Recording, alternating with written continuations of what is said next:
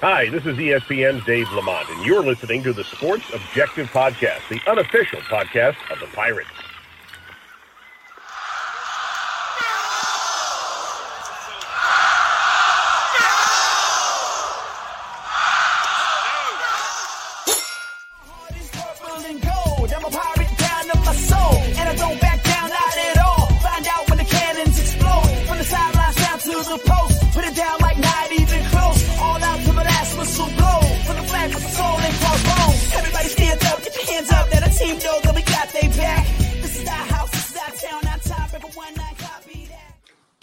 Into Bowl Mania right here on the Sports Objective as Pirates. The bowl is set. And let's bring in now our producer and a man that does everything behind the scenes, our Oz, Bubba Rosenbaum. How are you, man? Doing well, Dave. I uh, hope you are. And we're fired up about finally finding out whether Pirates will be going bowling. And that's, of course, to Birmingham. They'll be traveling down, you know, here in a couple weeks. Um, game on the 27th. Um, that's a Tuesday 6:45 Eastern kickoff uh, at Protective Stadium, the new downtown stadium, a little over 40,000. Uh, taking on the Coastal Carolina Chanticleers, and um, you know, really looking forward to the opportunity to get an eighth win. No doubt about it. As we bring in Matt Semenza, a guy that knows all about bowls and playing in Liberty Bowls. How are you, sir? I'm doing well, guys. Um, good to catch up with you as always, and like you said, it's nice to finally know the destination and the opponent. You know, it's been kind of interesting to watch over the last week, you know, all the experts out there, um, you know, with their predictions. You know, first it was Fenway and then rumors to the military and Boca. And then, you know, obviously, and then it, it, major rumor with uh, the Gasparilla in Tampa. Um, but here we are in Birmingham. So it's been kind of interesting to watch. Yeah, this is uh well uh, these are the two that were really made sense uh, this week as uh, we heard a lot about Tampa with Gasparilla and the second one we heard about was Birmingham so it was down to uh, these two uh, pretty much and I think Boca was way early on. We did see actually one uh, thing yesterday with Boca but it's good that we finally this has been the longest football week of my life but the good news is it's a good problem to have that we're going bowling some fans are being ridiculous, and uh, whether it's on our show or not on social media, that you know, with the matchup in Birmingham. Hey, let me tell you something. This is going to be the first bowl game we played since the last time we were in Birmingham. Um, what was that in uh, January of 2015? So I have no issues playing Coastal Carolina. They've been great the last couple years. And people were asking, by the way, why don't we play them down in Myrtle Beach? Because they don't want to play in their home stadium. They want to get to somewhere else. So that's why we're not playing in Myrtle Beach. Yes, Myrtle Beach will be closer for all of us. But the fact of the matter is, the fact that we're on, again, talking about a bowl for two years in a row, we haven't done that since 2014, 2015. So it's been a long, long time. Um, you know, well, 2015 was a bowl, 2013 and 14 were the seasons. But Bubba, I mean, bowling in Birmingham, I'm I'm stoked. We finally know and we're getting to go. Yeah, as you mentioned, back to back bowls for the first time since 2013 and 2014. Uh, and, and is this matchup on what a lot of Pirate fans would have liked to have seen? You know, a lot of talk was made uh, in the last few days, especially about um, Mizzou. Uh, and that seemed like a real possibility. It turns out the Mizzou's playing Wake Forest in the Gasparilla Bowl down in Tampa. That would have been an awesome matchup. Um, Pirates had a little bit of a history with Mizzou going back to the early 80s and Pirates won out there in Columbia.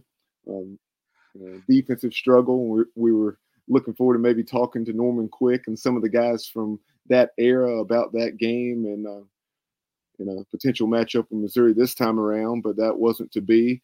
But um, in Coastal Carolina, I know a lot of folks. Um, you know, since they're a new kid to the block, um, it's tough to accept. Um, you know what they've what they've become and the success they've had in the last few seasons. And uh, you know, with East Carolina having been around a long time and had a lot of success, and uh, with our struggles uh, up until the last couple seasons, it's it's been really hard to see a program like that uh, is so young go 31 and six and be ranked in each of those three seasons, including twice in the top 15. Uh, so you know, Pirate fans, even though this may not be the matchup you wanted, uh, we need to show up. We need to get down to Birmingham, support the program. Let's get eight wins for the first time since 2014, and let's just let's win a bowl game for what would be just the third time this century. Uh, we we won the Hawaii Bowl back in 07. We won the Beef O'Brady's Bowl in 2013, and that's it. Um, we've we've had some near misses against Arkansas, against Kentucky, against Florida, um, but you know the, the Pirates have really struggled to uh, to be successful in bowl games.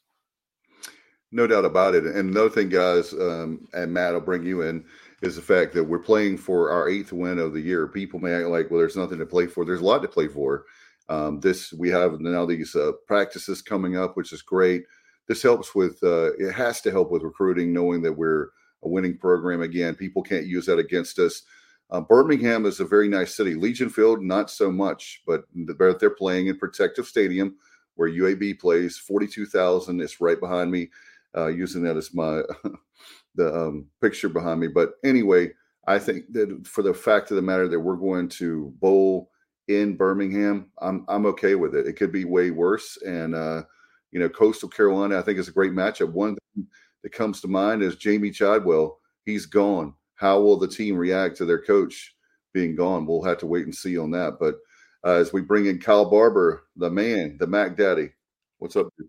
Well, I have one question for you guys as we sit here uh, and find out we're playing Coastal in the Birmingham Bowl. Do you guys know what that one question is? I know what it is. Can right. you paint me a Birmingham? Can you paint me a Birmingham? I, have been waiting all. Make show. it look just the way I planned. Yeah, I heard. Uh, I heard him sing that at Village Park in Kannapolis this summer, Kyle. That sounded just like me, didn't it? Yeah, it sounded great. Yeah, no, Tracy Lawrence, cool, cool song. But seriously, I'm actually excited about the bowl matchup. Unfortunately, I, I, found out my wife made the announcement to me that we were going to Tampa. Had we were going to the um, Gasparilla Bowl, um, so my wife makes that announcement to me after I find out we're going to the Birmingham Bowl. But uh, cannot go to the Birmingham Bowl. Unfortunately, I have chemo treatments that very day. But I am um, I am looking forward to the matchup. I think playing Coastal is a lot of fun. I think a lot of our fans are disappointed we didn't get a Power Five opponent with Missouri or Syracuse or somebody like that. But I think Coastal, from a regional standpoint, they've been red hot. They've gotten a lot of national exposure on the ESPN networks here recently, right in the top 25 last year. Um, won their division of the Sun Belt this year. So they're a great program. And um, I'm looking forward to the matchup. Hopefully, you know, Jamey Chadwell leaving will be a distraction for them. They got interim head coach. They got Tim Beck coming in. Um, we better go down there excited and ready to play. If not, we're going to get beat. Yeah, I remember the 2006 matchup when we played the USF, and we were just happy to be there in a bowl and not. We didn't take it very serious. So I hope that it won't be. Uh, that's the last time I went to a bowl. I've been watching them on television, but I said the next time we go to a bowl, I'll be there, and we didn't make the military, unfortunately, but uh, here we are in Birmingham, and I'm I'm looking forward to it. I think it's going to be great, Bubba. Yeah, and you bring up that 2006 game um, with, with, the second year of the Skip Holtz era, Pirates in a bowl for the first time in five years, and that's something I was talking about with some some folks earlier, including my dad, uh, just saying that you know that team, that, that South Florida team, that is uh, that was a very young program, uh, very new to Division One A or FBS at the time, and in that program, um, you know, the more you, the more I think about it, um, I think it kind of you know rubs our people the wrong way, you know, kind of gets under our skin more because Coastal Carolina is regional, uh, whereas South Florida wasn't right here um, a couple hours down the road.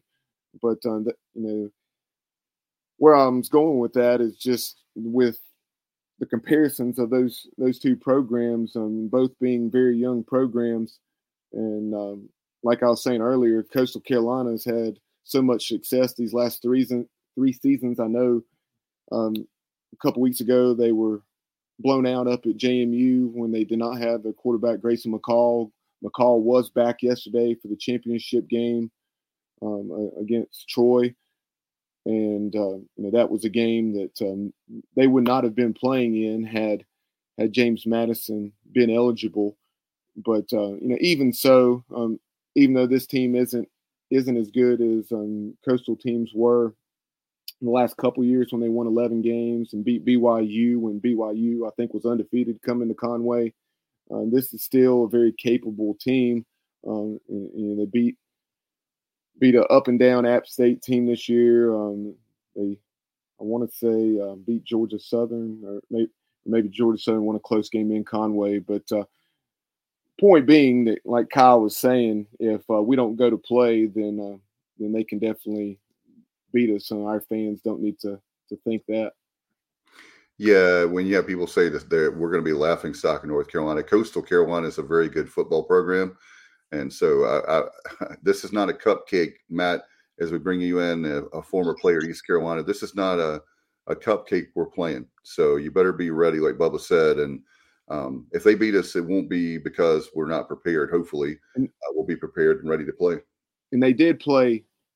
They did play Old Dominion this year, and that game was in Conway.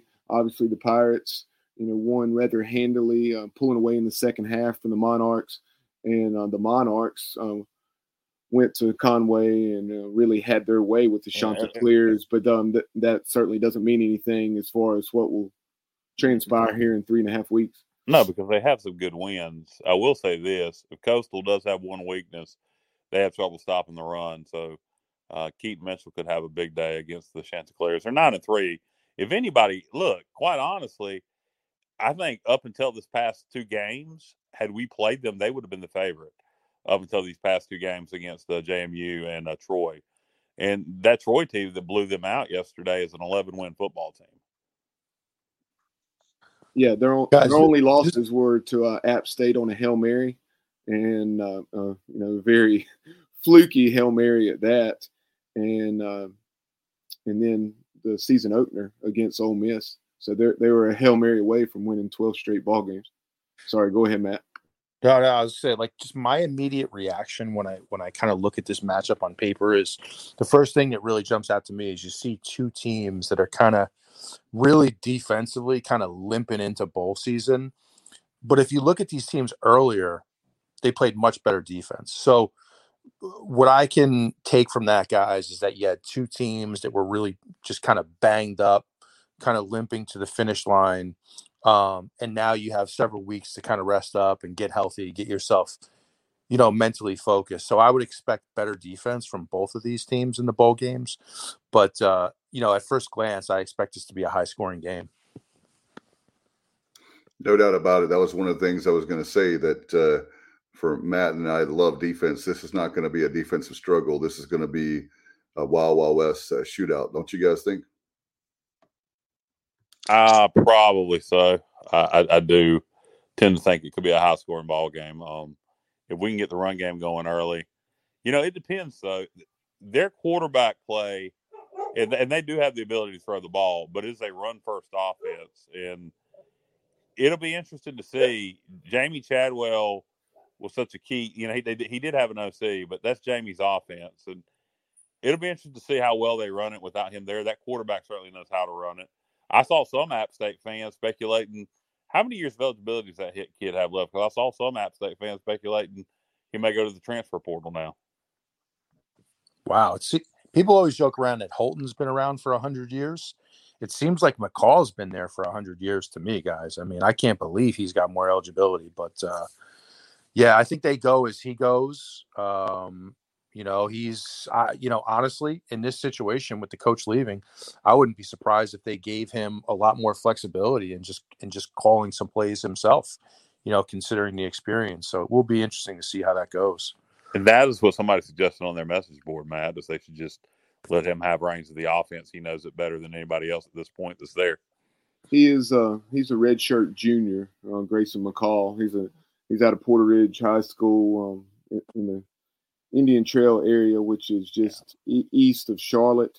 And um, I personally think it's time for him to go to the portal right about now. I wouldn't a, argue with that. That's for sure. And uh, and Dave, very quickly on Johnny Gardner chiming in with a comment saying we need to go on a run against the, the Fun Belt, uh, Old Dominion. Obviously, we took them down this year in game two. And then the, the shots uh, in the bowl game. And then uh, game three of 2023, we go to Boone to, to, take on the Mountaineers. And you can count Marshall if you want to. They were in Conference USA last well, yeah, year, but now yeah. they're in the Sun Belt. Well, yeah, uh, of, of, course. Uh, you, get, you got and you got Marshall on the schedule next year. Yep, absolutely. Um, I uh, I know I'm excited about this game. I think um, I, you know I think I think it loses a little bit of its luster because Chadwell's leaving. Um, you know, and I think if they'd won the Sun Belt and Chadwell was still there, I think there'd be a lot more buzz for it. But I'm excited for it. I think it's a game that needs to be played. Page no. coming in saying Coastal beat App State, Marshall, yeah, Southern Miss, and then probably uh, had they been able to play at Virginia, um, he, he you know liked the chances of winning that game. You know, I watched that game against Marshall, and um, Marshall's problem is that their offense is horrible. Marshall's got a tremendous defense, but uh, that Marshall Coastal game, Marshall should have won that game actually. And I know Coastal won it by, I think, ten points. But if you go back and watch that game, you'll get pure aggravated watching Marshall's offense. Yeah, guys, and you know, Kyle, I know you were mentioning it earlier today.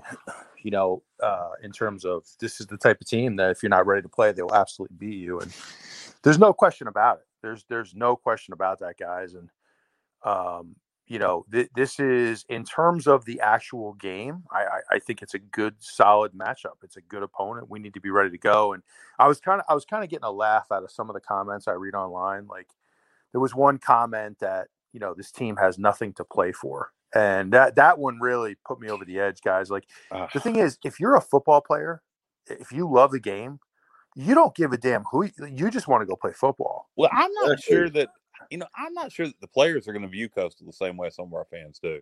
Since these players have been around, Coastal's been a relevant football product. You got to remember, you know, these kids, their knowledge of football probably goes back to, you know, no no no later than 2010. So it, over the last five to six years, Coastal's been a relevant product. So I wouldn't be surprised if our players are taking this game 100% serious Eh, because I, does that make sense to you guys? I absolutely. Coach oh, yeah. a brand name over. Yeah. They've been coach. I'm telling you, I, I, hate to tell everybody out there in Pirate Nation, but right now in the national college football world, Coastal Carolina is a bigger brand name than East Carolina. I know this is going to piss a lot of people off, but it's the truth. Yeah, like I was saying before you chimed in, Kyle, and joined joined in. Sorry, Dave. Um, Thirty-one and six over the last three seasons and they've been ranked in each of those seasons and twice in the top 15 as high as maybe even eighth or ninth i believe. Yes and, yes and, exactly. I mean they, they beat a byu team that was undefeated when they came to uh to conway. And yeah exactly. So it's comical to me that people are acting like this. Like i said if up until these last two games i, I think they would have been the favorite coming into the ball game i mean i know it's hard for some of our fans to swallow but like when's the last time we were in the top 15? When's the last time we were in the top 10? 14. Yeah, exactly. Uh, you know, top 10 time, was 91. When's so. the last time we finished in the top 25? Because Coastal finished in the top 25 last year. last time we finished the top 25, Matt Semenza was playing for us in 1995. We finished 23 in the uh, coaches poll. There you go. There you go. So, because I know we were ranked, what was it in 2008? We were ranked in 14, but we we yeah. uh, lost the bowl game and fell out the top 25. Yep. So there you have it, ladies and gentlemen. So it's been a long time, just the fact that to be in the top 25, much less to finish there. And uh, Bubba, I know uh, you've been doing a lot of research this afternoon on uh, Coastal, and uh, I know with Chadwell leaving. Uh, and by the way, they announced their new coach today. Yeah, they, they had their man, and um, they got him, got him immediately. you know, we thought we got Mike Houston very quickly in uh, 2018, and we did. But you know, Jamey Chadwell. It became official what, this morning, and then you know, with a matter of, within a matter of hours, uh, Tim Beck, the OC at NC State, uh, was named the new Chanticleer's coach. Fun fact: His daughter, uh, uh, if the if the what I read on the message board, the Coastal message board was correct, his daughter plays volleyball at Coastal. Interesting, you know, interesting hire to me, guys. I mean, I think what's made Coastal so good over the fact that I think they have really tough players. I really do. I, I, I respect the way they play. They play physical, they play hard, uh, they play smart if you watch them most of the time. But I think what really made that team go was was that style of offense, that option style from the pistol, which is so so unique to college football and so unique to defenses. Um, interesting move to bring in the OC from NC State, who I'll be honest with you guys, when I watch them play offense, I'm underwhelmed by NC State. I mean, they just don't do anything. The defense, You know, they have a ton of talent, but I'm not impressed by the play calling uh, whatsoever. So for me, it's a big change in style for Coastal. So that surprised me a little. I think Beck is a good quarterback developer. I don't think he's a bad coach, but I do agree with you. It is a huge change. I'm kind of surprised I didn't go with somebody on staff, which makes me wonder again how much did any of the OCs, I think he had co OCs or something like that. It was all Chadwell show with the offense. That's my point. By the way, guys, uh, fun fact for you today is the fourth anniversary of Mike Houston being named as the head coach. So we've had four years of Coach Houston as of today. So uh, a lot of people, I think, after four years, uh, he's done a great job. Two back to back bowls and uh, two back to back winning seasons, a chance for uh, our eighth win and uh, 15 games in two years. So um, glad to have Coach Houston and looking forward to many years with him, hopefully. Dave, I'll, I'll point this out I pointed it out on the message board. If you look at Coach Houston and Willie Fritz's resume, they're very similar. They had FCS backgrounds. They both won a national championship at the FCS level. Uh, Willie had a brief stop over at Georgia Southern as they were transitioning into FBS. But he's been at Tulane nine years, and during that nine years, he had some losing seasons, and then he had several seven-win seasons. And now this year, they've built to the point with, with with a bad year last year with some circumstances, but they've built to the point over time where he's taking them now to the uh, Sugar Bowl, or excuse me, to the uh, Cotton Bowl. And uh, I think Coach Houston's very similar. Obviously, what they do offensively is differently, different, but they're both offense. They're they're both guys who want to run the ball and play good defense at the end of the day. And they do things differently, but they have similar backgrounds. So I'd keep that in mind. I think Coach Houston and Willie Fritz's records at this point of their time at ECU and Tulane are very similar. I, somebody could look that up, but I believe they would be very similar.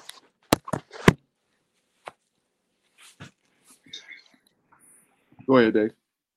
No, I was just going to uh, point out uh, with uh, and and some of the things I've heard too. Uh, by the way, guys, about Birmingham. Will when we went there, the the city actually is very nice. There's going to be a lot of stuff to do.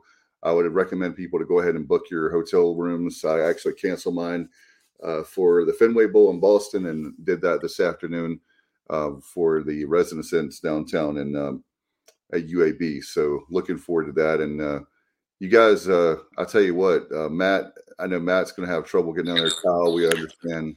Obviously, yeah, I, I wish I was, could go. I got chemo that day, and like I said, it turns out we were going to go to Tampa. Had we went to the Gasparilla, but such as it is, uh, I'm not going to change my chemo schedule. I don't want to do that because I like doing it early in the week because early in the week means you can have a decent weekend.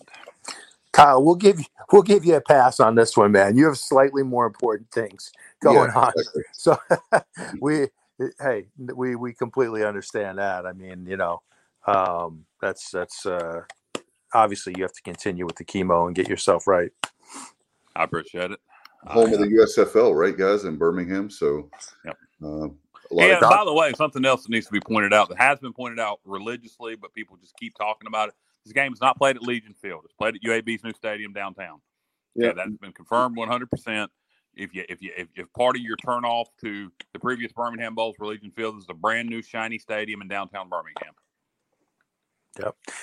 Hey, yeah, Kyle, can we roll you into the press box like Hugh Freeze? If you can get me there, the problem is getting there. I got to have the treatment that morning. So that's that's the uh, that's the problem. And then get on the plane. And I'd have I'd have to have to I'd have to fly to uh, Greenville or Raleigh and, and land in Birmingham and be rolled into the press. But, you know, I could no, I'd go to the game. Actually, the, the day of I don't want to get off on on about being about make it about me here, but the day of treatment normally ain't so bad as the following days. I could actually go physically if the game was a drive. I could get my chemo in the morning, go to the game in the evening if it was Myrtle Beach, for example. Yeah, yeah, T- tougher location to, to, you know. For I'll tell you really quick, guys. Like for me, I, I really like the matchup against the you know the team itself. Obviously, a really Birmingham is a really tough place for me to get to, so I was hoping for a different location. But hey, it is what it is, and uh, you know you, you just have to kind of embrace the location. With uh, here's one I'm gonna pitch it to you, Bubba, next with comments. But what do you guys think about? Uh, we'll do comments in a second. But 42,000. How many do you think East Carolina fans? There are a lot of people and I know being negative about that. I think we're going to have a lot of people, tr- more people travel now with the 27th and the 23rd. That's just my gut feeling. I, I think we'll probably have five to seven thousand there. I'd say you're pretty accurate with that, Kyle. Uh, you know, hopefully I'll be um, pleasantly surprised. Uh, I do. I do agree that I think uh, I don't know. I think the date itself, um, being the 27th, is better for most folks. But um, you know, a lot of folks were looking forward to going to Tampa, and then also that possibility of a matchup with an SEC opponent like Mizzou. So um, some of the folks uh, you probably lost there, maybe trading out folks for the date, uh, the ones you dropped for the date, and you know, or you'd have picked up in the other case for the opponent. But uh, who who knows? But um, hopefully we'll have you know at least five six thousand there uh, uh, in a pretty good showing. Yeah, you guys want to go to comments, uh, Bubba? What do you think? Yeah, a lot a lot of folks chiming in on Facebook as well as YouTube. Dave, um, you know, we have. Let's see, uh, scrolling back here, uh, we have um, Chuck chiming in on YouTube saying um, that he's excited about the new the new playoff format, the 12 team playoff, and we'll certainly discuss that a little bit more later on and how that uh, impacts East Carolina and the American Conference. Um, see. And by the way, Chuck, they're not. We're not using those terms anymore. Thankfully, by the, I'm talking about the CFP. So it's the six highest ranked conferences. So we don't have to say Power Five or G Five anymore. So just they're going to come up with something. I guarantee you, what we're going to have, Dave, is you're going to you're going to have everybody's favorite term, mid major, come to college football. Oh my god! And, oh. and Dave, we did have we did have um, one viewer chime in and say that he thought with it being on a Tuesday that we might you know only have something like 1500 or 2000 people there I, will say if if that's the case then um, we only have 1500 to 2000 then, there. then that will be pathetic. Uh, i don't think that will be the case no it's not going to be we that don't want to spend a lot of time on on that but um, it if, gives you a if, if it were, and, um, you know let's say that coastal carolina does have more fans at this game than us then uh, then that would uh, that would be pretty tough to accept. It, it's it, it gives you a travel day in between Christmas, so that's good. It, I think the 28th would have probably been a perfect date, but it does give you that one travel day. If you nobody wants to spend Christmas in Birmingham, at least I'm, I'm assuming most people want to spend Christmas at home, so it gives uh, you the 26th to travel. Uh, Bobby nothing, Hayes nothing says Christmas like Birmingham, Kyle. yeah, paint me. Come on, you were you started off the show. Paint me a, a Birmingham. So. Well, I mean, what I mean is people want to spend Christmas at home. That's what I, I mean. know. I know. I know. I'm, I'm messing with you. I'm messing with you. Going And, uh, uh, going back to the hire, um, Bobby Hayes said that he agrees with Matt that uh, it's kind of an underwhelming hire. Um, we'll see how it goes for for Coastal um, with the Yeah, just a. Oh, sorry, Yeah. Bubba. Go ahead. My bad. no, go ahead. No, I was gonna say, like, just to that point, by, by Bobby there, I think, I think what it is for me is the change in style. You know, it's so hard to change style. Mm-hmm. Like when we had Lincoln here, guys, and, and we had that that up tempo air raid style, and then all of a sudden, you know, you change that completely. It What, can take what, a what few was that years. that Scotty was trying to run, Matt? some kind of pro style. it was supposed. Well, what he said was it was supposed to be. He wanted to lean on the running game more and have a more vertical. His big thing is he wanted a more vertical passing attack, but um, yeah, think obviously things didn't work out like that. But what what a change for uh, for Coastal. No, I- I agree with you. I, I don't know where you go though. Well, I mean, there's some guys in the FCS they could have went after to, to keep that option style attack going. Uh, his option was so unique. I really don't know who else runs that exact style option, but there was definitely some. You could you could have looked at Navy and went after their, their OC, uh, Army's OC, or you could have uh, several of the FCS they could have went after. But it is a big change in styles. I don't think I don't think Beck's a bad coach. I I disagree with you, Matt, that it's it's a huge change in styles and it's going to affect them greatly. I think that's been their, along with the teal field, I think those two things have been their ticket to, to be successful. It's that unique style of offense, that quarterback and that teal field is kind of, I think, gives them a home field advantage also. Let's see. Um, scrolling back through the comments, uh, a lot of folks chiming in tonight, so, so bear with me. Um, kind of on the the American Athletic Conference front, um, B Page chiming in, talking about the the addition of UTSA, um, the Roadrunners, eleven and two, back to back conference championships, and uh, they have a unbelievable uh, you know matchup of eleven and two teams. You know, a lot of folks will just see oh UTSA and Troy, uh, but that that will be a heck of a football game down in the Cure Bowl. And um, 20, 25th versus 24th in the final um, in the final uh, well not the final but the playoff the the the rankings today the playoff rankings uh, Troy was 24th and UTSA was 25th.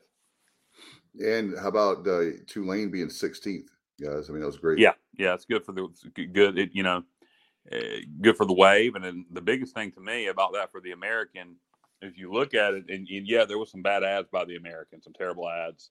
But if you look at it right now in the new American Conference, you'd have two teams in the top 25. So that bodes well going forward yep. with the new playoff.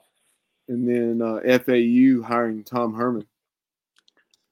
I think it's a good hire. Um, I think uh, Tom Herman did a great job at Houston. He did all right at Texas. I think it's a good hire by FAU. And I, I don't hate the South Florida hire, hiring Tennessee's OC. Um, I think FAU made the better hire, but I think South Florida put their their their uh, eggs in the Deion Sanders basket, and he decided to go to Colorado, so that was their backup. Uh, yeah. Uh, what about UAB with Trent Dilfer? Come on, Kyle, you gotta you gotta love Trent yeah. Dilfer. Yeah, that that hire doesn't make a lot of sense to me. Maybe he'll prove me wrong, but on paper, that was a terrible hire by UAB on paper. I'll tell you guys, I was really intrigued by the idea, and I'm I'm actually very happy Deion didn't take the South Florida job because he would have been a huge problem mm-hmm. in this conference from a recruiting perspective. His ability, with that personality, his his ability to draw talent from the state of Florida would have been insane. And I, I just, you know, I got to say, I am sh- shocked that that situation in Colorado worked out because that seemed very odd. Money talks, man. And Deion, you know, HBCU, HBCU, that's so important to him until the money comes, and then all of a sudden he's uh, Colorado bound. Um, I think it's an odd fit. I think he'd have been. I think he'd have. I think he'd have been a problem at South Florida, at Colorado. I don't think he'll. I don't. We'll see. I just. I think it was a. I think it was a poor decision on his part, and really surprised that someone with his financial means chased the money. I really don't know that, uh, and maybe it was. I.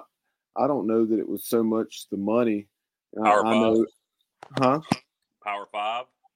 No, no, I, I'm sure. I mean, I know he's going from making three hundred thousand to five million. I'm just saying that uh, a guy ultra competitive like and clearly you know Deion loves a dollar. I'm not saying that, but uh,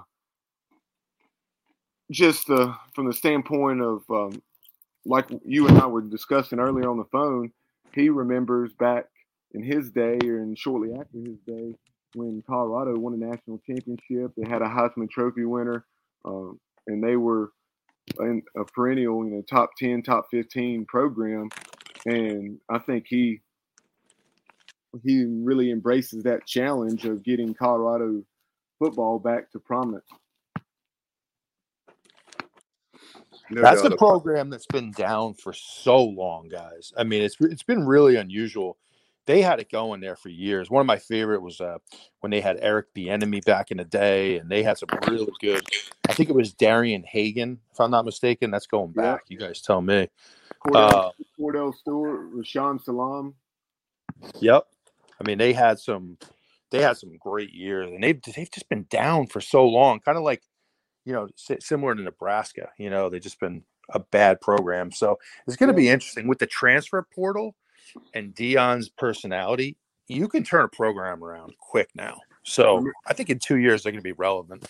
Remember the infamous five down, uh, the fifth down that they got at Missouri, where where they won that game, and then um, that that was the season that they split the national championship with Georgia Tech in 1990, and uh, you know, Bill McCartney, uh, Steve Logan spent some time on Bill McCartney's staff.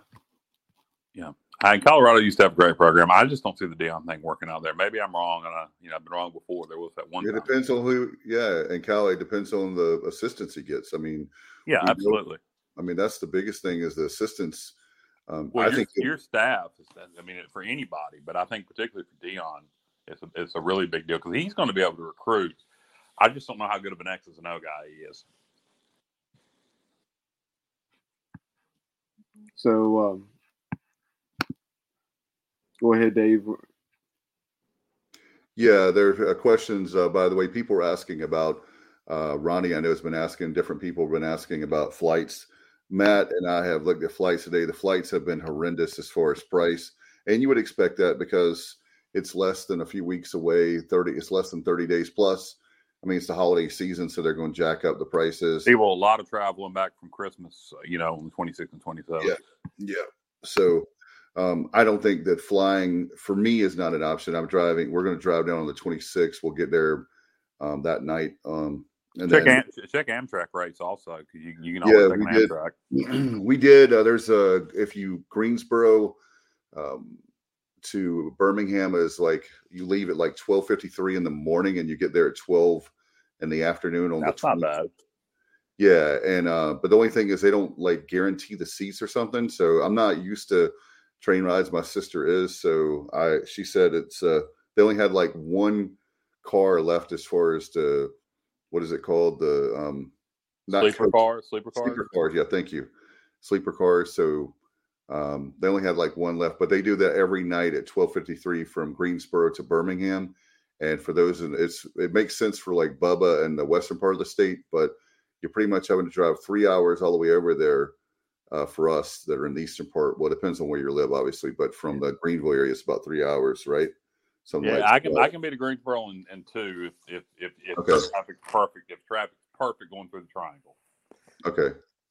Yeah, I'm Um, a little bit far more east than you are, you guys are, but we'll see how. But uh, as far as um, hotels are concerned, there's a lot of great hotels around UAB. Down, just just make sure it's downtown uh, UAB, and um, that's another great thing about Birmingham being the largest city in Alabama. They're going to have plenty of uh, hotels for us, plenty of seats. You don't have to worry about the scalping anymore, as far as to the point of where it's ridiculous. Um, you can get your tickets, by the way, 1 800 ECU, or you can go call the Pirate Club. You can go to ecpirates.com. Um, but get your tickets. Uh, if you're going to get them, I'd say go ahead and get them. Yeah, and get them through the school first and foremost. If you have certain needs, certainly you know, and maybe you need handicap accessible seating, or there's certain seats you want, then you can always buy them through the website of the of the bowl. But otherwise, try to get your tickets through ECU because you know that that you know we're allotted a certain amount, and we need to sell those tickets. So if you if you can get them through ECU, but there'll there'll be plenty of opportunity um, with that stadium being as big as it is. So probably some cheap tickets as you get closer to the bowl game. Um, but And another thing uh, you, you guys talked about uh, talked about Amtrak, uh, obviously the various ways to uh, get to the game. Uh, Sean Richardson, former Pirate tight end, uh, chiming in saying, uh, "Is there a bus we'll going?" talk to Whitey. Yeah, oh, Sean will will stay abreast of that situation, and you know, if we hear of anything, be it uh, something put together by the Pirate Club or just some Pirate fans, then uh, we'll post it on our social media uh, as we uh, find out about it. I think it'll be done. I think somebody will do it. I think it's a smart idea. Uh, if you can have a bus go down the morning of the 26th, stay one night, and come back after the bowl game, or maybe yeah, come back after the bowl game would probably be what most people want to do. But um, give you an opportunity to enjoy Birmingham on the 26th and most of the day on the 27th because the game's not until seven or 6:45. And and Ronnie Stevens chiming in saying uh, how much are tickets um, that he would like to buy a couple. And so um, earlier today, Ronnie, I was on the the Birmingham Bowl site, and they said, and the tickets that I was seeing were thirty bucks, um, very reasonable, and uh, you know, that's that's certainly uh, cheaper than you know most home games unless you go through secondary outlets uh, like a stub hub and, and get something for 10 or 15 bucks so not bad at all Cheaper than the yeah. military bowl. yeah I certainly recall some bowls in the past where you're paying uh, more like 65 70 75 dollars a ticket so uh, Yeah, and it'll, uh, be, it'll be interesting to see if it's 30 through the university or if it's a little bit higher, but uh, I wouldn't expect more than maybe 40 or 45. Bu- Bubba, how far is the drive for you to Birmingham for the Charlotte area? Uh, I'm about you know 25 to 30 minutes north of downtown Charlotte in China Grove, and from my house is six hours and 15 minutes. It's about 415 or 20 miles. So if you're in the Charlotte area, if Yeah. you're in that Yeah. part of the state, it's a reasonable trip. It's a six hour drive. Yeah. I mean, that's I that's like going I'll- from that's like going from that's that, that is actually faster than going from Greenville to Gatlinburg. Yeah, Just Wow. by air. I'll probably go down um, on the 26th. But if if somebody in this area really wanted to, and with it with it being a 6:45 or you know 5:45 Central kickoff, and you know they could leave um, Six o'clock in the morning, six right? o'clock in the morning uh, on game day and get down to Birmingham by one or two o'clock, even with a few stops. Yeah, and so I would I would advise ECU to really push hard in that area to Pirate Club members out in that part of the state. Pit Pirates Club members maybe in Western South Carolina. We got a lot of Pirate Club members in the Charlotte area. In A lot of- Atlanta, we have a lot of people Yeah, in in Atlanta. Atlanta, that's really close to Birmingham. So Two we really, away. we really need the the the Charlotte area, that uh, Western North Carolina, and, and maybe the Atlanta area to really buy some tickets and go. Um, that's where I think you maybe will see a bigger pickup. You you maybe you'll see less people from the eastern part of the state, and more people from out Charlotte and Atlanta way. And I think, guys, from people who are, you know, out of the region, I think that's a good call on Atlanta. You know, flying into Atlanta, renting a car. I think it was uh, Mm. somebody just mentioned that uh, in the chat. I think Yeah. it was Richard Osbrook mentioned that. That's probably a good way to go. I Always direct flights from Raleigh to Atlanta every day. Yeah, that's the best way to go. It's only two hours from Atlanta to. Uh, I know Pirate Owl has uh, told us in a group ch- text earlier he's going to be staying in Atlanta, and then they're just driving to the game, and after the game they're driving back to Atlanta to try to break up the trip some, so you can do that. Yeah, there you go. I mean, it's it's it's you know, if you live in the eastern part of the state, yeah, it's a nine hour drive. But I think if you live out in Bubba's way, that's an easy day trip. Hey Dave, what hotel is it that you booked in Birmingham? The do drop in. uh, if you love Charlie Daniels, you understand that reference. No, I'm kidding. It's the Renaissance um, there downtown. And that's another good thing too for people who've had bad experiences in the past. I think it had largely to do with the Legion Field and the area around Legion Field. This is all going to be downtown Birmingham in a nice area near the campus. There'll be lots of things to see, do, eat. And I think if you had a bad experience in the past with Legion Field, forgive the music in the background, it's a clock. Um, if you had bad experiences in the past with Legion Field in Birmingham, it should be a different experience for you this time. Yeah, they they actually have the. If you anybody cares, we did it in 2006. Uh, it was decent. The Sports Hall, Alabama Sports Hall of Fame, is in Birmingham. They have that. That's uh, one thing off the top of my head. I, I know, and there's a lot of great restaurants too.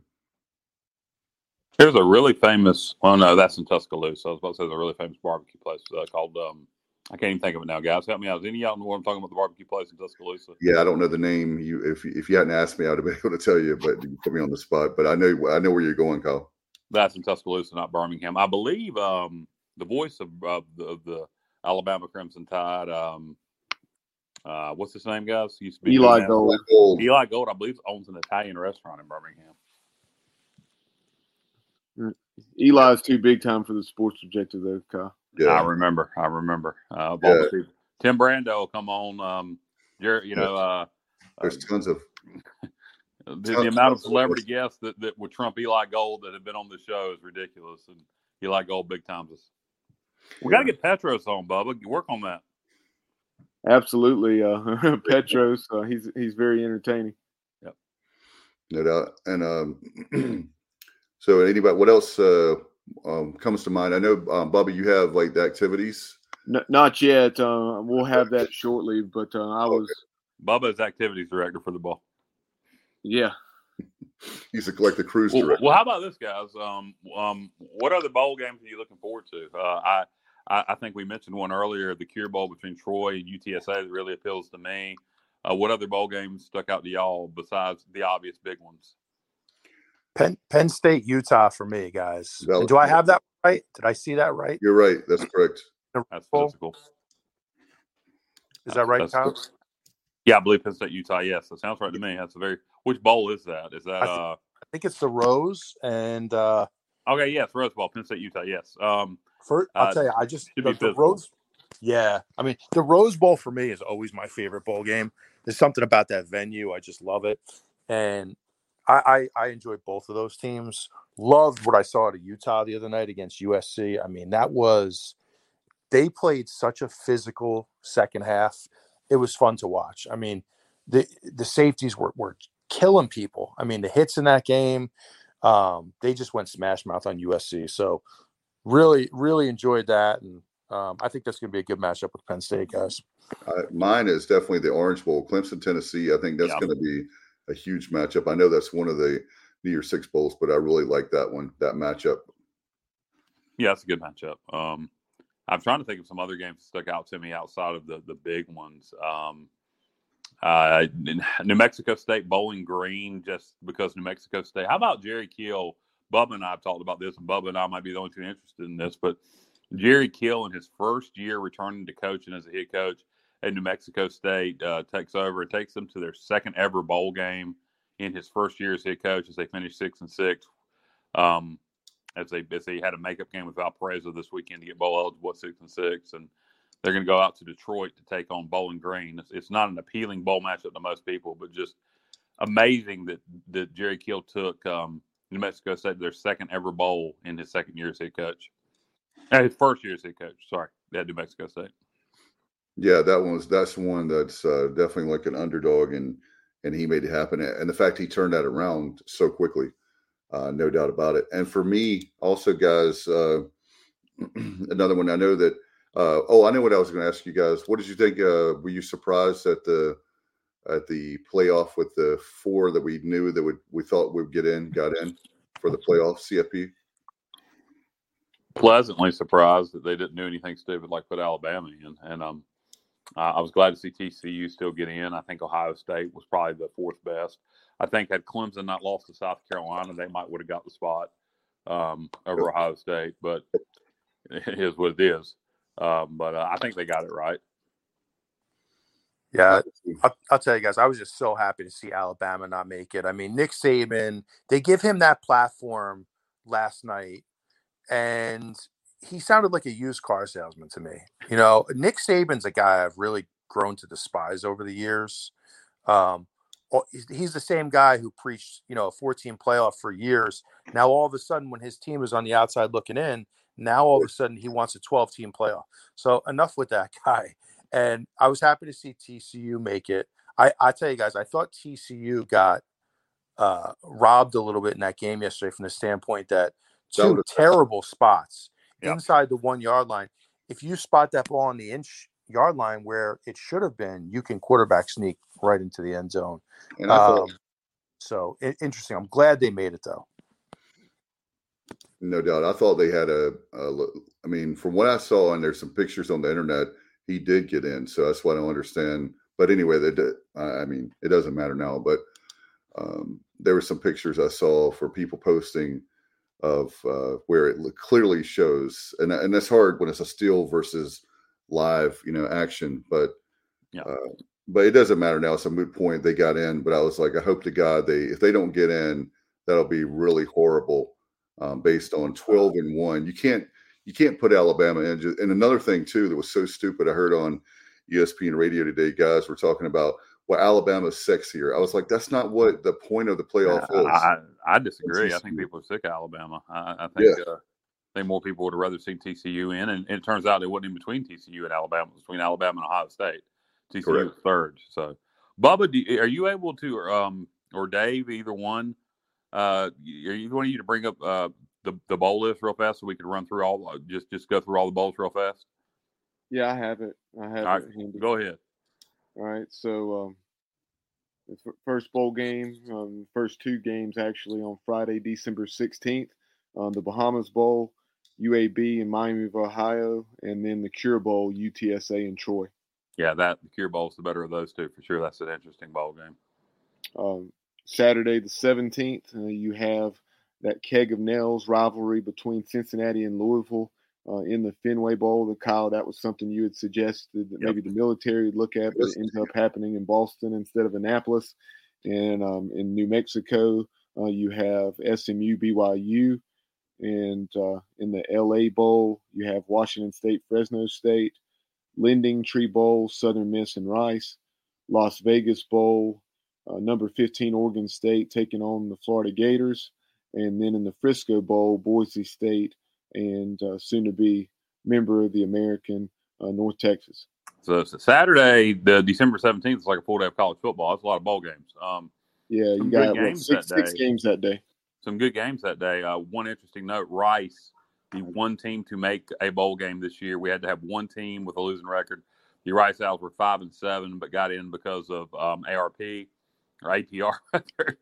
and, uh, so Rice ended up in a bowl game with a five and seven record, um, taking on Southern Miss. So that that one's just an interesting note. Um, and uh, by the way, um, Matt uh, pointed out to us. Chuck had a question about Matt. Chuck had a question about Matt.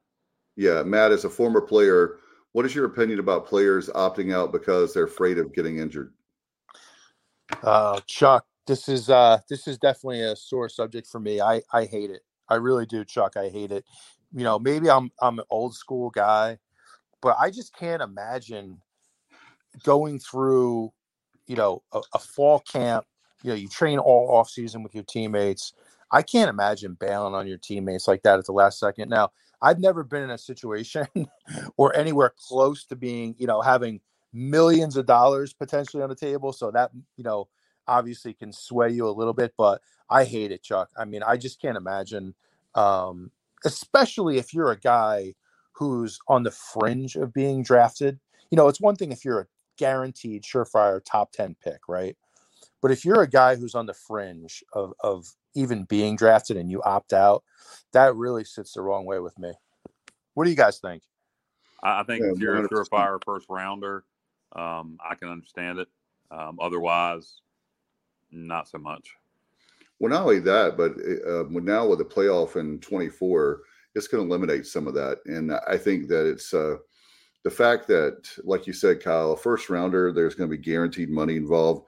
You can make a strong argument for that. But hey, when you have a chance to win a national championship and now it's going up to 12 teams, um, then I, I, think they should stay and uh, their stock value can definitely go up if they have a if uh, they have a you know marvelous day. I'm not well, so sure that it will eliminate it. Uh, I mean, I think it, instead of uh, four teams, you, you won't see it from 12 teams. but uh, those teams that are not in the 12 team playoff, I think you'll still continue to see it probably at an increasing rate, unfortunately. And um, very much like Matt, I absolutely cannot stand it. However, um, I will say, and I won't call anybody out here, uh, but I will say that I would much rather someone opt out mm-hmm. than than go to play in the game and and uh, go through the motions. I'll call him out because he's a he's a thirty some year old grown man now. Andre Owls in two thousand six. Yeah, that was a game where and I, and I asked uh, people on that staff, and they told me they were like, "Yeah, we were just happy to be there." A lot of players went out and partied before, apparently partied, or were just happy to be there, and they didn't take it seriously. And USF beat us. So you, you got to when you go to the bowl um, you got to take it serious. I, I, don't care who you're playing. This is a bowl game. We have a chance for eight wins. Again, it's ridiculous to think that people would think that's not a big deal to be. I, well, if you don't if you don't take Coastal Carolina serious, chances are you just hadn't watched college football outside of ECU the last five years. I mean, to me, to me, if you don't take Coastal as a serious opponent, and and and I think I think it'd be a huge win. Um, and and to me, if you don't look at it that way, you're, you're just not that knowledgeable. Um, do we want Bubba to finish the bowl list or? Yeah, go for it, Bubba. Uh, resuming with Monday, December 19th, you have one game that is the Myrtle Beach Bowl, uh, UConn and Marshall. Marshall eight and four, uh, and UConn, of course, uh, very much like New Mexico State. Um, one of the stories in college football, you know, that a lot of people may not know about. Um, great story and turnaround there with Jim Mora Jr. Yeah, uh, Matt's right there in the midst of that, so he can comment on it better than anybody. But UConn been a laughing stock. Jim Mora Jr. year one not only got them bowl eligible, they got wins over Fresno State, the Mountain West champions, Boston College, and Liberty. He, I think he should be a coach of the year candidate, guys. I really do. Oh, he definitely has to be in the conversation with, you know, as big as they are with basketball and baseball, and and they have pretty much trashed on their own program, uh, unfortunately. But to hire him, um, man, I didn't. I didn't think he would turn it around as fast as he has, but boy, he's done a great job. Especially, can you imagine if he had resources, guys? Yeah, well, he's got a nice stadium. Um, I'll say this, and we'll get back to the bowl list. Uh, I would check whatever the over under is in that game, and I'd probably take the under because you got two teams. Neither one of them can play offense, but both play great defense. That's funny you bring that up, Kyle. I was just sitting here thinking when I looked at and saw that matchup was next on the list. Uh, I think about the way way UConn uh, really struggles to throw the football. They yep. they've only thrown for something like thirteen hundred yards all year. It's uh, unbelievable uh, how how they won six games despite such an inept passing game. And the thing about it is, I think they have three guys that have run for anywhere from like 400 to 600 yards. Um, but um, I would say Jim Mora Jr. got uh, every ounce of uh, what he could get out of that team. They got a good kicker, if I remember right, too. So I think they take advantage of red zone situations. Um, I, I, would, and we'll get back to the bowls here in a second, but I bet you the over under on that game is going to be like 38. I, I agree. Um, on Tuesday, December 20th, Eastern Michigan against San Jose State out in the famous Idaho Potato Bowl on the blue turf. And uh, the other game that day is taking place down at FAU Stadium, the Boca Raton Bowl, um, the Liberty Flames, uh, where Jamey Chadwell will be taking over for Hugh Freeze. Um, they will be taking on the Toledo Rockets. Uh, that's, that's a sneaky good matchup. Toledo won the MAC now that Hugh Freeze and that uh, situation is over, it'll be very interesting to see how the Flames, who absolutely crapped the bed in the final three, um, you know, yeah. losing to UConn, losing at home to a very poor Virginia Tech team, and then getting absolutely shellacked like 49 14 or something by New Mexico State. How will they handle uh, the MAC champion Toledo, uh, who who took down the Ohio Bobcats uh, I think I think I would lean Toledo in that one. Yeah, me too. Me too. But I do think it's interesting. What else we got after that, Bo? Um, on on Wednesday, um, we have one game. Um, we have Western Kentucky, and that's that's a team that we've talked about. Um, and a very intriguing the job that Coach Helton has done there. Uh, they are taking on South Alabama, um, the the Jags, ten and two. It's another sneaky good matchup. That should be a high scoring game. Um, and that is in the New Orleans Bowl. Should be a high scoring game. Um, I uh, I like uh, I like um, South Alabama's OC, uh, former Texas uh, player, former Houston head coach, uh, Major Applewhite. Uh, I like what he does on offense, so that should be a good one. South Alabama and and and Western. And uh, interesting here, a few games ago, we brought up how mm-hmm. Boise State is taking on North Texas in the Frisco Bowl. Sorry. Um, um, we have B. Page chiming in saying North Texas coach Seth Littrell just fired despite the Mean Green having played in the conference championship game. That is UTSA. ridiculous. So very, wow. very interesting there uh, to see who they, they clearly have a target in mind. That's uh, it's not, it's not a done deal. That's insanity. Um, yeah, literally just played for the conference championship. Um, I, I, don't know what to say about that. I know, um, I believe he took them to a bowl last year too. Um, if not, they just missed the bowl. Um, that's uh, that's insane. I, but um, I, I, agree with uh, with Pays uh, or with Bubba rather. Um, they, they they must have someone in mind. Um, you think they have Garrett Riley in the bag or something? You you know what? That's a guess that right there. That that's uh that's a that's a very interesting candidate. Uh, that would not surprise me one bit. Texas Texas guy, you know, right there in that area, right right here, uh, playing playing for a national championship. You know, yep. the right to go to a national championship. Or if they didn't, he probably didn't even have to move. Yeah. So very interested to see who that uh, hire ends up being uh, for the Pirates' new conference foe, North Texas. Uh, moving on, um, Thursday, December 22nd, um, we have the Armed Forces Bowl. Uh, that's played there at Amon G. Carter Stadium uh, in Fort Worth, and that is Baylor taking on uh, the Air Force Falcons. Guys, I will be right back. I have to make a quick phone call, and then I will join the show already in progress. I do apologize. Very unprofessional on me. So, um, Dave, we'll continue with the bowls once Kyle returns. Uh, okay. continue continue on for a minute, maybe with some few comments, and uh, and I'll bring up the bowl event information for us. All right. Uh, certainly, that that was surprising. Like we talked about with Seth Littrell fired. I can't believe that pays. Uh, always bringing a lot to the uh, program. But uh, anyway, I know there's a lot of people that. Uh, oh, okay. I didn't know that. Uh, apparently, there's a new AD coming in. North Texas AD went to West Virginia. So we're learning that from B Pace. Thank you, Pace, uh, as always, brother. Now and, that makes even more sense on why a coach that's had a decent amount of success would get shown the door.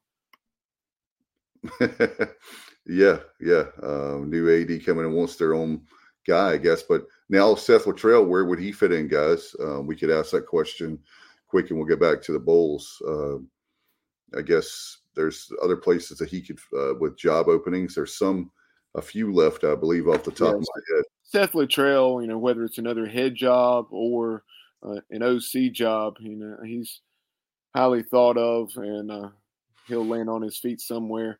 Um, I know earlier Kyle was talking about reminding folks that this game is played at Protective Stadium, not Legion Field. Uh, so this, there you see it. And Dave had it as his background, but just to make it a little bit easier for our viewers, um, there is the new beautiful downtown stadium seats. Uh, I want to say mid 40s. Uh, so uh, very nice venue. Forty-two thousand. I checked yeah. for the show. So forty-two thousand. Yeah and we've just got to get people um, to realize that this is a big deal. And you know, there's other places we could have gone that people maybe more attractive. I know Myrtle Beach was a sentimental favorite because it's so close. But then again, there will be some pirate fans who wouldn't be able to go because they wouldn't be able to get a tickets or they couldn't afford the tickets. So uh, go ahead and get your tickets again, ecupirates.com. You can do that, or you can go to call tomorrow, 1 800 dial ECU and like B Pace said, um, Seth Littrell was a very good OC prior to becoming the head coach. I want to say he was the OC for Larry Fedora. He was at the University of North Carolina. Yeah, he was. Um, um, and uh, at one time, he was also the OC at Southern Miss. And um, oh no, he wasn't. I'm sorry, I'm getting my coaches confused. That's that's what's his name, who's at Utah State now. But um, Seth Littrell uh, has done a decent job. Huh? Blake Anderson. Blake Anderson, yes. Um, Seth Littrell's done a good job in North Texas. He's had some down seasons, but very surprised to hear they fired him. Are we going to finish? Let's you know run through the rest of the bowls, and we'll. Yeah, we're going, yep, we're going for it right now. Uh, keep keep going, Bo. Give me, you have to give me a moment. Okay, no worries. Give Bubba a moment, and we will go through the rest of the bowls. Right. I got. I'm curious on um, Kyle. The, where we left off was the Armed Forces Bowl between Baylor and Air Force. You got nothing to say about that one. Um, Friday, December 23rd, um, you have two games. The Independence Bowl, Houston taking on Louisiana. Uh, go Raging Cajuns. And, uh, and then the Gasparilla Bowl, Mizzou and Wake Forest obviously a lot of talk about us going to Gasparilla. They decided to uh, to go with Wake and Mizzou. Um, that should be a pretty good game, actually. Yeah, there's a lot of people that think that we could have gotten more people down there than Wake, but um, you know, I think Wake Forest is very underrated. I think there is more fans than people realize for Wake, believe it or not. On Christmas Eve, uh, you have Middle Tennessee, uh, Rick Stockstill and the Blue Raiders. Uh, they are in Hawaii, uh, taking on the San Diego State Aztecs, and uh, eight o'clock on Christmas Eve. I'll be watching a Christmas story. I'll probably flip it over and check the score. um, on on Monday, December 26th, this is a game that Kyle already referenced up at Ford Field in Detroit at the Quick Lane Bowl. You have um, Bowling Green taking on the New Mexico State Aggies. Um, on on the 27th, in addition to the Birmingham Bowl between East Carolina and Coastal Carolina, you have the Camellia Bowl down in Montgomery, uh, Alabama, Georgia Southern, and Buffalo, uh, the First Responder Bowl that is played at the Cotton Bowl, I believe. Um, that is um, Memphis and Utah State, and then you have the Guaranteed Rate Bowl. Uh, that is between Wisconsin and Oklahoma State. That is at Chase Field in Phoenix. Okay, so that used to be way back in the day the Copper Bowl, I guess. Yeah, it's been a few different things. That's that sounds right, Cal. I think the Copper Bowl was the one that was actually it was played um, played at the University of Arizona Stadium. Okay. So Uh, what else we got? Uh, Um, on Wednesday, the 28th, you had the Military Bowl, UCF and Duke. And, uh, you, got had Blue the, Lib- Devils. you had the Liberty Bowl, Arkansas and Kansas. Duke will win that game, fellas. I think so too. Yeah. Yeah, Um, there are a lot of people that don't understand that uh, this is not the UCF of a few years ago. Um, so you had the Liberty Bowl, Arkansas and Kansas, the Holiday Bowl, uh, Oregon and North Carolina. And I hope hopefully the Ducks will give the Tar Heels a fourth straight loss to Back attack, baby. to end the season. And then you have the Texas Bowl. Um, interesting matchup between Ole Miss and Joey McGuire's Texas Tech Red Raiders. Texas Tech seems to play their best ball against good teams. Uh, I, I, I'm on, I'm gonna probably take Texas Tech in the upset in that game. Um, on December 29th, you have the Pinstripe Bowl at Yankee Stadium, Syracuse, and PJ Fleck, Minnesota Golden Gophers. You have the Cheez It Bowl in Orlando. Um, that is at Camping World Stadium, the former Florida Citrus Bowl. And you have uh, you have Florida State in that one. Just one moment. Uh, uh, Florida State taking on the Oklahoma Sooners. Up and down year for Oklahoma, as they are six and six, taking on the nine and three Noles. Uh, and then also that day you have number twenty Texas um, staying in state and taking on Washington at the Alamo Bowl. I like that Florida State Oklahoma matchup. Um, it's, a, it's a chance for for Florida State to win ten games and have some impressive sounding wins on on the resume. They'll have wins over LSU, uh, Miami, Florida, and Oklahoma if they can win that game. on December 30th. Um, there are five games that day. Uh, you have the Duke's Mayo Bowl at Bank of America Stadium in Charlotte. Um, NC State taking on Maryland out of the Big Ten, former conference matchup, and uh, the Sun Bowl down in El Paso. UCLA in Pittsburgh, the, the Gator Bowl in Jacksonville between South Carolina and Notre Dame. That's Um, that's, that's a very interesting matchup. The Gamecocks really finished strong with those wins over Tennessee and Clemson. Have a chance to beat Tennessee, Clemson, and Notre Dame to close the season. Yep. you know, they were they just got beat what 38 to 6 in the swamp. Yep. And, and then Florida did um, the last couple games what you thought South Carolina would have done with uh, a loss against Vandy and then a loss against uh, Florida State, albeit a competitive loss. And then tumultuous times, guys, in Gainesville, Florida, right now, between the terrible play on the field and then the situation with the quarterback Kitna. Um, not sure if you guys are yeah, familiar that was just that awful situation. news. I was That is- interested interested to see more about that. As What far as happened? I didn't. I don't know what you're talking about. They got He- uh, charged with child porn. Wow. What are the details? I don't. I mean, Uh, it's it's pretty it's pretty morbid. uh, I'll say that. And he was he was dismissed from the team, Kyle. Is it was it was Uh, it, okay? I just I just want to know was it? Uh, I, I don't I don't even. It, it was like it sounds like it was like online photos and videos that okay, he was so nothing he personally did, just stuff he had possession of. correct, and wasn't apparently producing. he was. Yeah, they found some stuff on his. Uh, Tablet. okay, I'm not. I don't even want to get in. I don't even want to get into how old the, the, the children were or anything like that. Another Yeah, discussion, probably. it's, it's disturbing. You, you'd be yeah. It's it sounds very disturbing. Supposedly, he said that he didn't know since it was on, already online that he didn't know it was illegal to to to forward it. But uh, regardless, it's a very disturbing situation, and I think we'd be Uh, best, and that- well, best just ignorant, move on. well, ignorance is not forgiveness for the law, and it doesn't also change what he had possession of. yeah, you got to know. Come on. That's It just doesn't matter if you know or don't know. You you still have the the fact if if if you have possession of little kids doing stuff whether you think it's illegal or illegal, that means you're messed up in the head. Yeah, and let's move on. One hundred percent. Um, also, the two other games on Friday the thirtieth, um, the Barstool Sports Arizona Bowl, Ohio and Wyoming, and then also the Orange Bowl. Um, a lot of orange in the Orange Bowl as number seven Tennessee squares off with number nine Clemson.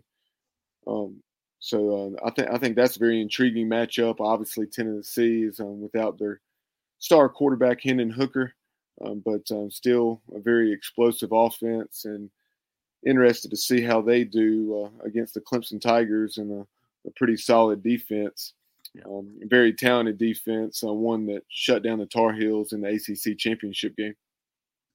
Yeah, Clemson Tennessee is a very interesting game. Um, I uh, I don't think Tennessee will. Oh, excuse me. I I, Clemson does have a good defense.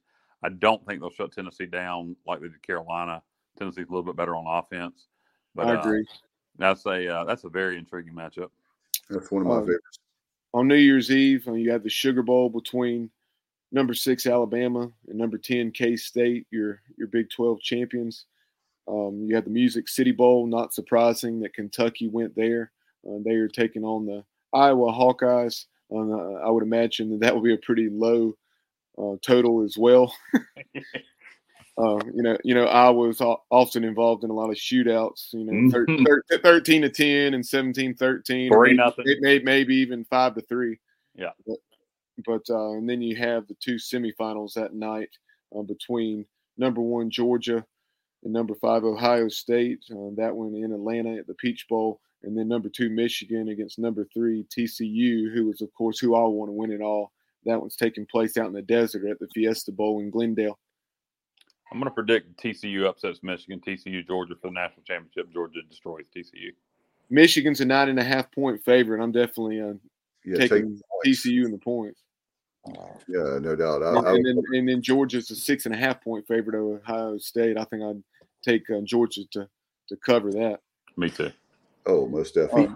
Be interesting, guys, to see Michigan, you know, get their a second chance at Georgia. You know, they got handled easily last year uh, by Georgia, and you know they may have another shot at it.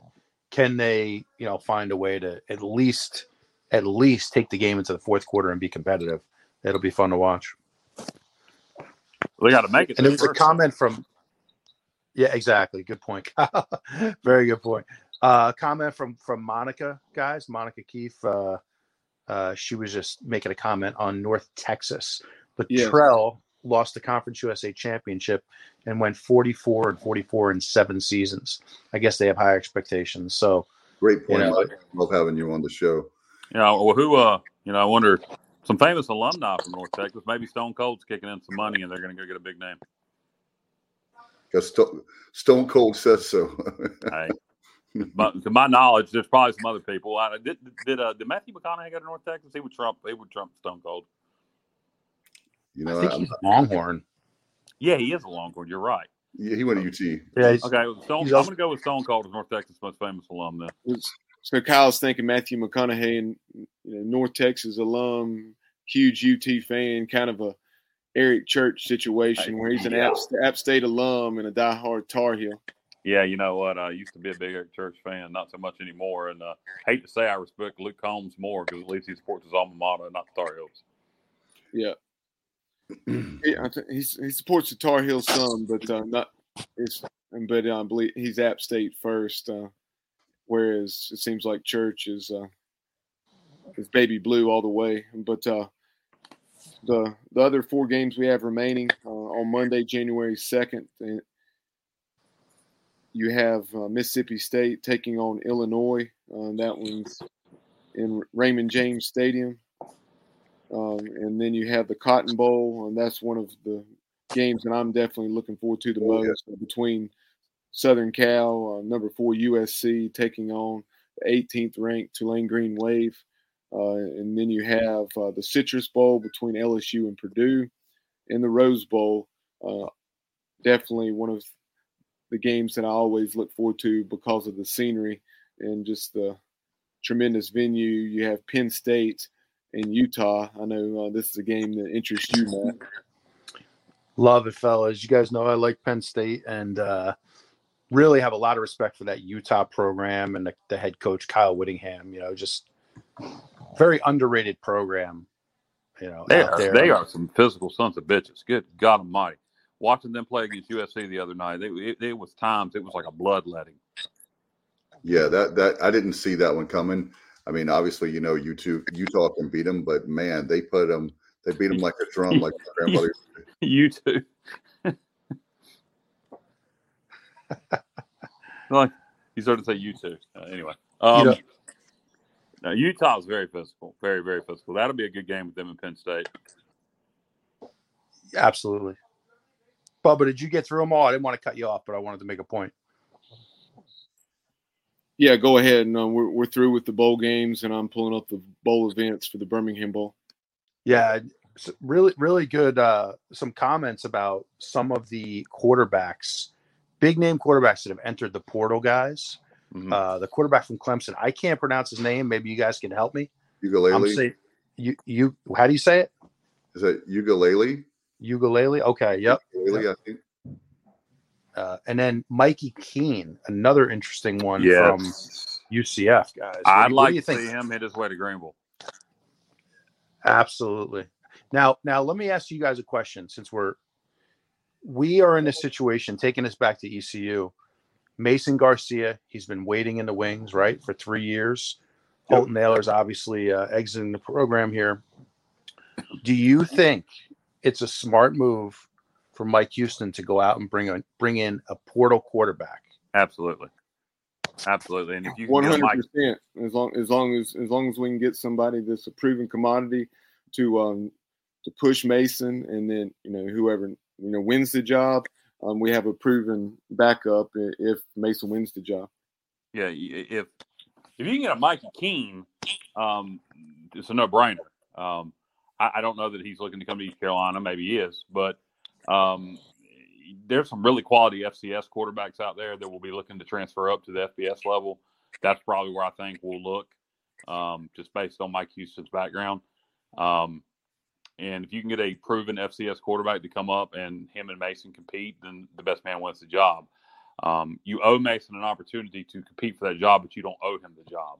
Um, a lot of people would say you do because he and I and I do credit the young man for staying. Um, Should have left then last year. He should have left last year and uh, said the hell with East Carolina. I think he's proven that. I agree to bring s- uh, somebody in for depth. Um, Oh, But, you, uh, you, you got you got well, not just for depth. You you challenge him. I mean, you you, you challenge him. If if he gets beat out, you want the best man to, to, to win the job. But Mason may beat him out. Um, Yep, absolutely. And you know, guys, with the fact that Stubblefield entered the portal a few days ago, East Carolina is now in a situation you have to. where you're you have to. That's right. You have to, and, and you know, you almost are in a situation. Um, you know, Flynn is a guy that very intelligent kid. Um, you know, I know he's got a bright future. Um, does he want to stick around in that backup role for another year? And I don't want to speculate, but well, he he may beat out Mark. He may be. He may beat out. He may beat out Mason.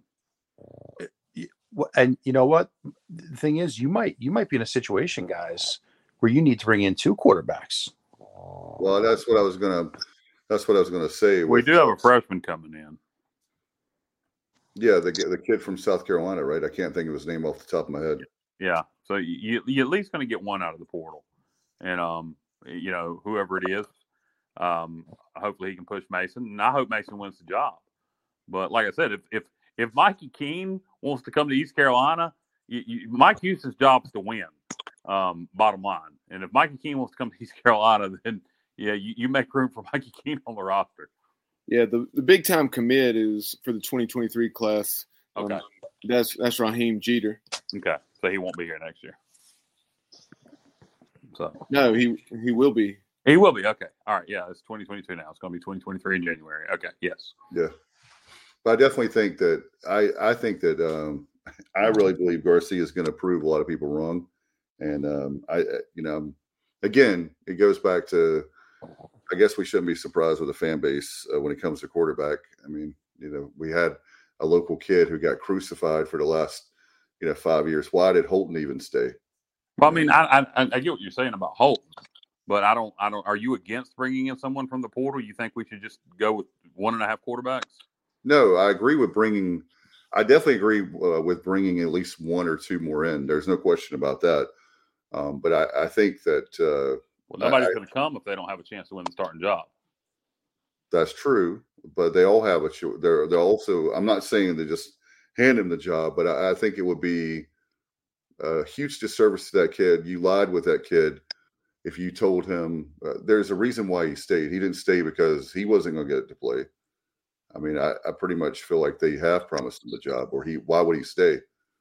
Well, well I, I, think that goes back to you know the situation that we've seen with baseball. You know, we've there's Cliff Godwin. Um, you don't get to where we are as a baseball program by by guaranteeing anything to anybody, and uh, I don't think Mike Houston's going to do that either. I mean, he wants. When we've been grooming Mason Garcia to be the guy, and we, I mean, if Mason Garcia is the guy, that's fantastic. But uh, he's Mason Garcia is going to be better because of having uh, someone else there pushing him. Not not that Alex Flynn can't. No, we're not saying that, but you know, throwing somebody else into the mix that has significant playing experience and success. I mean, I just just answer this question. I'll ask it the three of you. If you had the choice today, you you you could flip a coin to make it happen, and you said, "All right, I'm gonna walk. I'm, I'm gonna I'm gonna either way walk Mason, Flynn, or Mikey Keene on the field against Michigan, which one would you choose? Well, I think it's for me. I mean, I would say Mikey Keene because of the fact that I've seen him play so often. I've never seen Mason play really outside of Navy. You know, I mean, well, it's a Navy game, right? A few years back, and you know, garbage time. One of my major disappointments, guys, with you know, uh, one of the few gripes I've had this year was not getting him more playing time. Something that really bothered me um, in, in, a few games. But um, yeah, I mean, you're you're always going to look to that more experienced guy. Now, uh, I'll say this: I mean, Mason's been here for three years. Um, he should have total command of this offense. He should know every check. He should have the playbook down like like the back of his hand. Um, so I, I, hope that's the case. You know, I, I really do. But just mm-hmm. haven't seen him, haven't seen him, you know, really be able to go out and compete with a first unit. Unfortunately, you got to have, yeah, the kid has to have, you know, given his opportunity. I think, um, you know, one of the things is that he asked, by the way, to be fair, uh, for the coaching staff, he asked to, he wanted to make sure that his red shirt was, so he would have three years of eligibility. And so you'll still have that. And yeah, you bring in uh, you bring in another guy, that's fine. But if he's going to sit on the bench, that would be four straight years. Oh, he's not going to sit on the bench. If in the spring he gets beat out, he'll transfer. I don't think we've mentioned this yet, um, guys. Uh, B. Pace bringing up Brennan Armstrong. Obviously, Virginia had a coaching change um, prior to this season. Um, you had Bronco Mendenhall stepping down kind of a, a Chris Petersen like situation, maybe citing some burnout, wanting some more family time, and so forth. And uh, then you had Tony Elliott coming in, and for whatever reason, Brennan Armstrong, after throwing for right at 4,500 yards uh, in 2021, this year did not have nearly that type of success, and I believe maybe lost a job mid-year. Uh, so that's a very intriguing possibility. Another lefty um, Brennan Armstrong, a guy that threw for 4,500 yards in the ACC, uh, definitely worth looking into to see if he would be a fit to bring in. Yeah, no doubt. Um, and and I would I would contribute um, that to being a coaching staff that knew how to coach offense and a coaching staff that doesn't, because uh, Bronco Mendenhall is a hell of an offensive coach. Um, so uh, you know, where's that kid from? Is he a Virginia kid, North Carolina kid? I'll um, I'll get that information for you. I'm not sure. But you know, if you can get a guy like that, eh, you know, and and and if if Garcia beats him out, then that just goes to show he is from Ohio. Okay, so might not even be looking to stay in this area. But if if you can get a guy like that, Garcia beats him out. I mean, that then you really know you you know what Garcia is. If he could beat out a kid like Alexander from Virginia or Mikey Keene, then you you you have no doubt who the starter is. You you have all confidence in Garcia. Bubba, I know you're ready for the uh, bowl events. We're going to put that up on the screen for everyone. Yep. Um, taking a look at the, the, schedule for December 26th as well as the 27th game day. Um, starting off with Monday the 26th, um, you have a fan fest pep rally held there in Uptown Birmingham from one to six. Uh, you know there'll be live music, interactive games, a kids zone, um, corporate displays with food and beverages for all ages, and uh, then um, that's building up to the uh, team pep rallies. Um, so you have the live music from one to five, and then from five to five thirty, there'll be a Coastal Carolina pep rally with band, cheerleaders, um, dance team members, etc. And then at uh, five thirty to six, and you'll have the you'll have the marching pirates as well as the ECU cheerleaders, ECU dance team, and, and uh, hopefully you know a few thousand Pirates fans uh, for that. Uh, then game day, or then you also had fireworks at six o'clock as soon as the ECU pep rally ends. And moving on to game day, um, you have Fan Fest um, presented by Bud Light there in Uptown. Um, that's four hours prior to kickoff. So they're about what 145 Central Time, uh, free and open to the public. Um, the Bud Light Fan Fest, you know, will have live music once again, and uh, that live music will go from uh, from one to five, um, and then of course game time at four. Excuse me, five forty-five um, between the Pirates and the Chanticleers. Five forty-five Central, six forty-five Eastern. Yes, six forty-five yeah. Eastern. Yeah. So uh, a lot of activities there, typical ball activities for uh, Pirate fans and Chandelier. I mean Chanticleer fans, and uh, so should be a good time if you're able to shots go. Shots fired! Shots fired. if you're able to go, go. I wish I could, and uh, go, go have fun for me. We know Matt's really looking forward to the establishment of um, these regional rivalries between the, the, Pirates and Chanticleers and the Pirates and 49ers. Right? I, you, and I don't even say you say this in the same breath. I, I think. No, I, am I'm, I'm totally kidding. Uh, I, am just I was just trying to get Matt fired up. Uh, the Matt, so, so do you have a problem with this one like you do, Charlotte? No. do, no, I do I have a? Are you asking if I have a problem playing Coastal? Yeah, like Charlotte. Yeah. No, no, I have no problem playing Coastal. Now Charlotte, they are clearly clearly beneath us, guys. So big problem there. I agree with you one hundred percent. Hey, by, by, the way, guys, and want to get some feedback on folks on. Uh, put your favorite. What about your favorite bowl memories that you have for Pirates? Oh, uh, do you have favorite, or at least narrow it down to one or two? That's what. I'm, Before we get out of here.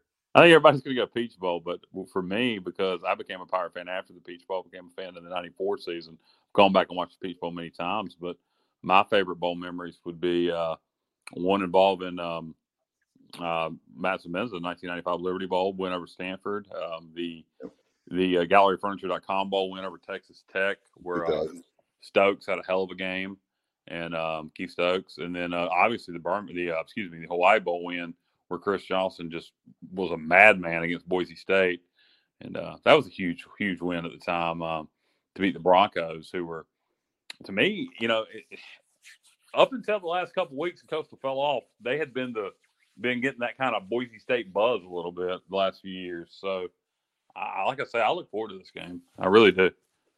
I, I hope our players do, and I hope the coaching staff does. But What's your least favorite bowl memory? I'm going to go 2001 GMAC bowl. Yeah, I was getting ready to say that, Kyle. Um, that the uh, my mom, I was visiting where I'm living now at the time. I was visiting my parents, and my mom said, "Your team is up 30 points. Why don't you just go to bed?" I said, "Mom, you don't understand. I'm an East Carolina fan. Maybe I jinxed this, but uh, I'll never forget that. Uh, you score what 61 points and you lose a game. Um, Unbelievable. Not, just I still just want to go hand the ball to Leonard Henry. Just just hand it to Leonard Henry. Quit throwing the ball. Yep. What about you guys' favorite and least favorite bowl? Uh, honestly, there's not a, there's not a lot of options because we haven't had a whole lot of success. I mean, you, 91 and 95, the, the the Peach Bowl and the Liberty Bowl uh, wins over NC State and Stanford, and then uh, and then obviously that 2007 Hawaii Bowl uh, where Chris Johnson had what 380 plus yards. He set a bowl record for total yardage against um, the Broncos, who were a year removed from that big Fiesta Bowl win over Oklahoma themselves. So, So that was uh, that was a huge deal because uh, you recall that was the first of three consecutive wins over ranked opponents: um, Boise State, yeah. Virginia, Virginia Tech, and West Virginia. And uh, going back to the '95 Liberty Bowl, honestly, I guess I was what 14 at the time. I did not realize this pace. He said the Stanford tree got clothesline on Beale Street by by a pirate fan. I, didn't, I didn't know that either. I didn't. I didn't uh, Matt, what are your memories of the '95 Liberty Bowl? Awesome game, hard fought game. Um, you know, I just remember defensively. You know, great performance by the Pirate defense to hold that, you know, that offense in check. And and it was the best part about it, guys, was the year before was such a miserable ex- experience losing to uh, a really good Illinois team and then being able to go back and win the game. Thirty to nothing, man. That Liberty Bowl Alliance that was that was crazy. Monica brings up one too, uh, Bubba.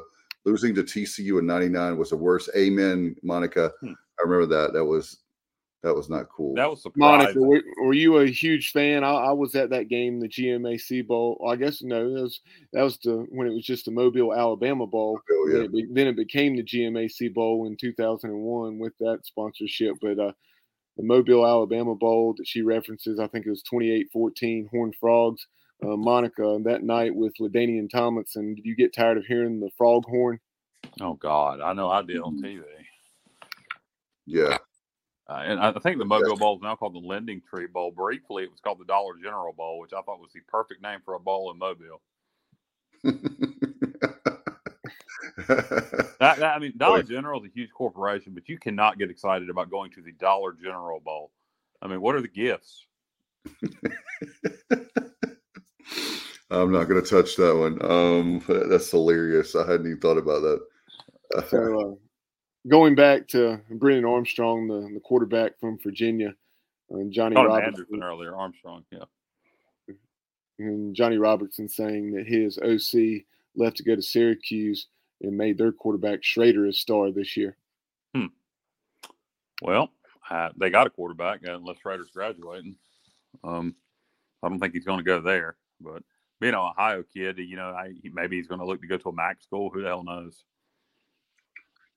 No doubt. Will you guys have anything before before we go? What do you think?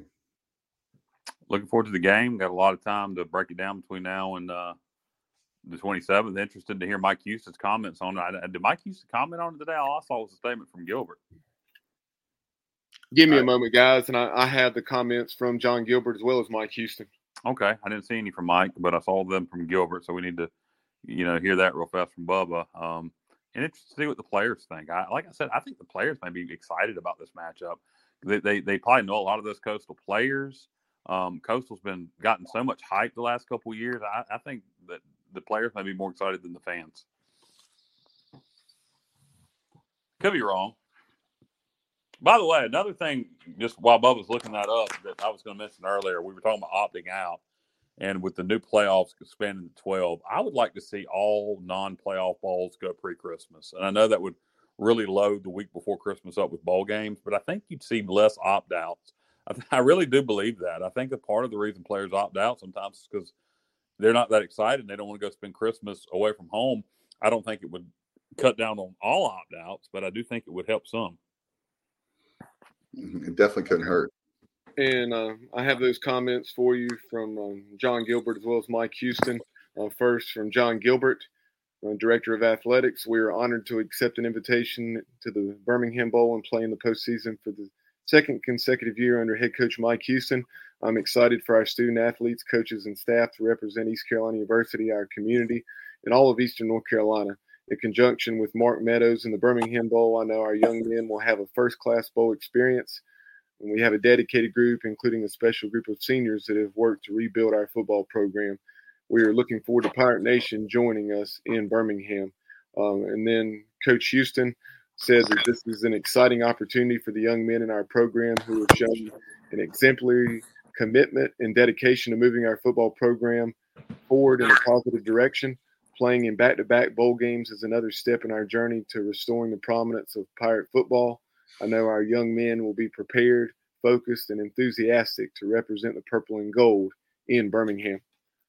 And uh, one other note uh, Mike Houston will be meeting with the media on Monday afternoon at 5:30, and um, that will be to discuss only bowl matters and looking ahead. There will be no type of uh, looking back at anything that transpired uh, during the regular season. That that's only to address uh, the bowl game, um, the matchup, and events surrounding the game and things of that nature. Um, And got- one more question. Go ahead, Matt. Sorry, Kyle. I'm going to cut you off. Um, I was going to say, you know, this team has a lot to prove in this bowl game, guys. I mean, I don't think anybody's really satisfied with the last two games. You know, let's face it, the Temple game, we found a way to win, but you know, wasn't our best performance, especially defensively. The last two weeks were were ugly. Um, so right now, as a team, you really have to look yourself in the mirror and challenge yourself to get ready for this bowl game because that's not the type of identity we want to go back to on defense. Um, so this is a big game, and, and you really want to right the ship, um, especially on the defensive side of the ball. If you're Blake Harrell, you want to get back to the to the quality defense you were playing earlier in the year. No, I agree with you 100%, Matt. Bob, I was going to ask you uh, their interim head coach for Coastal, what is his name? They announced that today. Uh, I actually have not seen that yet. Uh, I saw it on their message board. I don't know if it's been officially announced, but they they they had like it was a done deal over on their message board, and I do not remember the name. yeah, I'm I'm looking that up. Um, I, I'm not sure who's going to be leading the Chanticleers in the in the bowl game. It's kind of important that we know that. No doubt. All right. So It- it is it is Chad Staggs, uh, who is the defensive coordinator and safeties coach. That's right. There we go. Chad Staggs and our, most of their fans were not happy about that decision. All right. So, well, uh, looking forward to the matchup again at the Birmingham Bowl, the Ticket Smarter Birmingham Bowl, East Carolina, Coastal Carolina. That's going to be great. We're going to be go bowling, and that'll be on December 27th, and we'll have a lot of coverage between now and then. And looking forward to a lot of great guests in the meantime. All right. So, for all of you guys listening and watching, thank you so much, Kyle, Matt, Bubba. Appreciate you guys as well. We'll get out of here. You've been watching our bowl show right here on the Sports Objective. Good night, everybody, and go Pirates. And gold. I'm